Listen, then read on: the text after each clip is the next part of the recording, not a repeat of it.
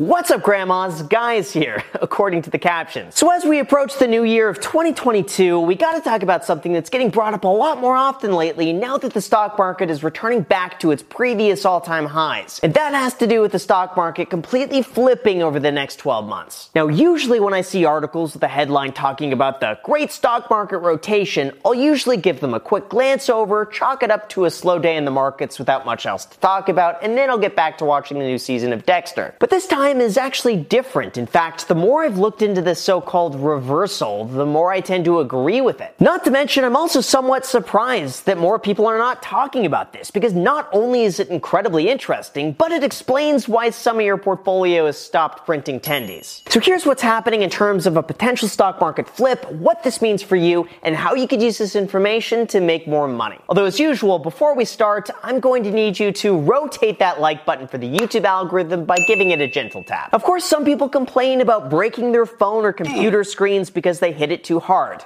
Don't do that. Just a simple poke will do and that's it. So thank you guys so much and also big thank you to the Motley Fool for sponsoring this video, but more on that later. Now, to bring you guys up to speed, here's a quick rundown of exactly what's been happening because in order to understand exactly why analysts and hedge funds believe the market's about to rotate, we first have to understand exactly how we got here. As I'm sure most of you know, when the economy first shut down in March of 2020, the entire market took a massive plunge and everything dropped regardless of what it was. However, just weeks later, when interest rates were lowered and stimulus packages were unleashed, companies like Amazon, Apple, Shopify, PayPal, Tesla, Zoom, Facebook, now Meta, and nearly every other digitalized service saw a huge boost to their stock price while everyone was expected to stay home. These were what's known as growth stocks, and throughout the last year and a half, they've almost completely dominated the market and produced some of the highest year-over-year returns for their investors. Now, I've covered this in the past when I mentioned mentioned that as the S&P 500 continues to hit record highs, much of that growth is actually driven by the top few tech companies which hold the largest weight within the index simply because they are the most valuable by market cap. Therefore, if those companies increase in value, they tend to lift the entire index up at the exact same time, making all of us a lot of money. Although as we approach 2022, experts are now beginning to anticipate a shift. With interest rates expected to rise and a multitude of growth stocks beginning to fall back down to their pandemic pricing, some are calling for a rotation back to value stocks, which for the last year have been largely overlooked and overshadowed by the largest growth stocks on the market. They often point to the data that over the last 40 years, growth in value stocks ebb and flow as one continually overtakes the other. But now they say that value stocks are poised to make a dramatic return as the entire market begins to rotate. So when and could this actually happen? Well, to figure that out, we first have to define the terms growth stocks and value stocks. Now, a growth stock is a company that has the potential to outperform the broad market because of their rapid growth and expansion. These could include the companies like Amazon, Apple, Facebook, Google, and the other large companies who have led the market already. But on the other hand, we also have what's known as value stocks. These are the companies believed to be trading below what they're actually worth. And because of that, they have the potential to give you better returns. For example, a value stock could include a company like Walgreens, American Express, Coca-Cola, Boeing, or Johnson & Johnson. And throughout the last year and a half, a lot of them have been overlooked. An investment manager, Morgan Stanley, recently said that when we looked at 20 2022, there should be more of a debate about valuations and the direction of inflation. That's great for value stocks and cyclical companies, but not for tech once rates start to more definitively move higher. On top of that, it was also added that big tech like Apple and Netflix are great companies, but can you think of better circumstances for their business than having a pandemic where people are working from home and need better tech while they're holed up in their houses with nothing to do? And Goldman Sachs noted that although many of these high growth companies with little to no profits could have bright futures, their current current valuations are dependent on long-term future cash flows. That makes them especially vulnerable to the risks of rising rates or disappointing revenues. Or basically, all you gotta know is this. The consensus among analysts is that when inflation and interest rates increase, investors are gonna pay more attention to earnings and cash flows, and that could shift their focus away from big tech and into smaller value stocks that could, in comparison, provide a better return. For example, every year, Fortune releases what they call their investor's guide to the following year, and their 2022 prediction was entirely focused around this very same upcoming rotation. Now, they explain that growth stocks trade on the expectation that strong future earnings will eventually justify their valuations. But as interest rates increase, those higher yields eat into profits. And as other investments begin offering higher returns, growth stocks look less attractive in comparison and therefore decline. They say the last time a strong economic recovery coincided with relatively high inflation, which was from 1982 to 1984, value outperformed growth by 25%. It's also worth mentioning saying that as inflation and supply chain bottlenecks create a surge in pricing, if that persists, companies will start building large price increases into long-term contracts, including labor agreements. That trend bakes in future price increases, leading to a cycle of more increases. In this case, value stocks benefit because they sell the goods that a society wants during an economic recovery, like farm equipment, plastics, natural gas, and mortgages. Plus, as inflation increases, those companies could very quickly increase their prices, and that is reflected in their net profits. As a result, value outperformed growth in five of the last six recoveries from a deep recession. Then they go on to say that ordinarily value would have already outperformed the broad market, but with new variants, travel restrictions, and uncertainty in a global economy, tech and growth stocks have continued to do well, leading value stocks to still trade at dot com bubble lows in relation to tech. Now, they do mention that they actually forecast US stock prices to see a decline over the next decade when you account for inflation. And they conclude that value stocks are the only asset likely to generate a 5 to 10% real return over that time frame. Of course, when it comes to this, the Motley Fool recently ran an article quoting Charlie Munger as saying that all successful investment is value investing, even though he wishes cryptocurrency didn't exist. However, Charlie Munger did mention that there is a downside to value investing and that it's getting very difficult because we have a vast increase in the intellectual horsepower that's trying to get rich by owning securities. They've bid the good businesses up and up and up and up. In America, at least, almost every great business is selling 35 times earnings or more. So before we go into what this means for the future of the market, while we're on the topic of the Motley Fool, I'm excited to share a quick message from our sponsor, the Motley Fool. Have you ever suffered from underperformance anxiety? Is your recent market performance disappointing to you and your loved ones? Well, thankfully, the Motley Fool can help. They have a variety of daily reading material with information that will help you cure your lack of stock market stamina and help you overcome once and for all this financially dysfunctional stock market position. For example, you could read their free analysis on the future of Nvidia, learn how Elon Musk has let you down while Tesla stock falls, or how to get a 24% raise in retirement if we're not already living on Mars by then. Just sign up for a free account using the link in the description. And from there, you could boost your confidence in ways you never thought was imaginable with information on almost any topic you could think of. In addition to that, you'll get special access where new members could sign up for the Motley Fool Stock Advisor, a subscription stock picking service where members could gain access to a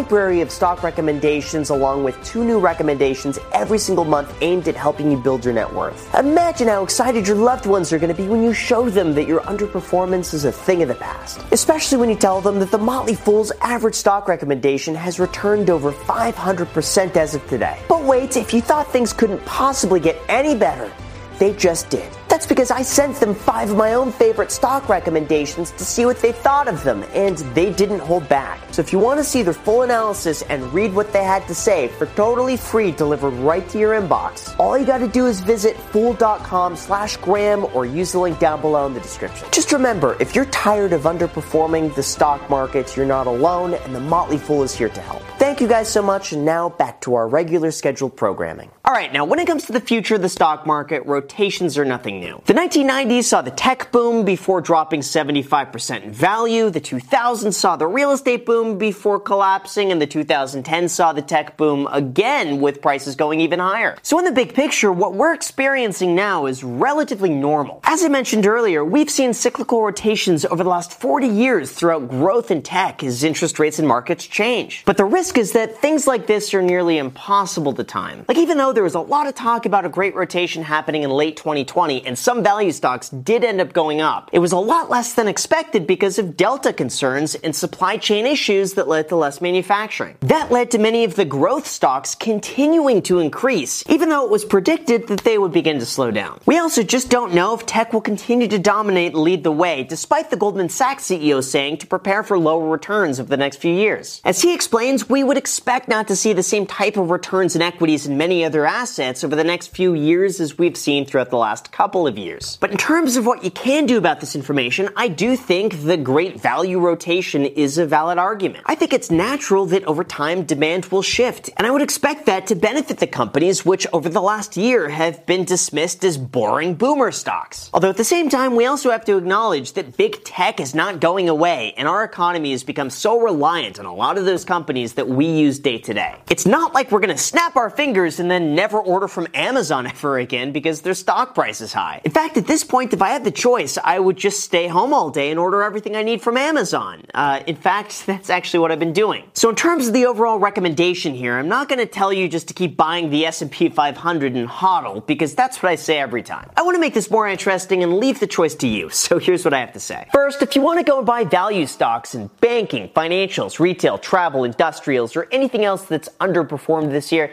it's still high risk, high reward. Just because something is trading below its value relative to other companies doesn't automatically mean it's going to be going up in price. On the other hand, though, in the short term, you could do quite well if you pick the right ones as interest rates increase and people look for new opportunities. So as a speculative investment, it could pay off. The second, for less risk, you could invest in the broader markets through an ETF or an index fund. For example, the Russell 1000 follows the top 1000 companies in the US, and it tends to skew more towards mid-cap stocks. This would weight your investments slightly differently than the S&P 500, although not enough to miss out entirely if tech continues to do well. Or you have Berkshire Hathaway, the tried and true value investor, which so far year to date is beginning to catch up to the S&P 500. Or third, you could just stick with what you're normally doing and stay with the S&P 500, which lets the leaders continue to lead. Now, there have been ongoing concerns and talks about the S&P 500 being weighted a little bit too heavily towards big tech. And there's certainly a risk to that, but there's also a risk that you miss out on the growth if they continue to do well, even if interest rates increase. So overall, my thought is that yes, there is a logical argument to be made for value stocks. And I do think that yes, once interest rates increase, people are going to be looking for other opportunities. It's even said that the bullish thesis going forward into 2022 is that the economy returns to pre-COVID levels, but at a much lower labor level. Therefore, the productivity gains are going to be enormous. That's going to lead to better profits. However, it just comes down to the risk you're willing to take. And if you believe that smaller companies are going to outperform, your worst case would likely be underperforming the rest of the market, which for the last decade has done quite well. For me, I am still buying into the S&P 500, but I am allocating a small portion of that into international markets, which is expected to go up by another 5 to 10% annually over the next decade. My thought is that if tech goes down and value stocks go up, then that should balance out my overall investment. And if tech keeps going up alongside value investments, then my portfolio will do even better. Of course, the biggest risk here is that everything goes down, in which case I'll just keep buying. But it's nothing to change long-term investment strategy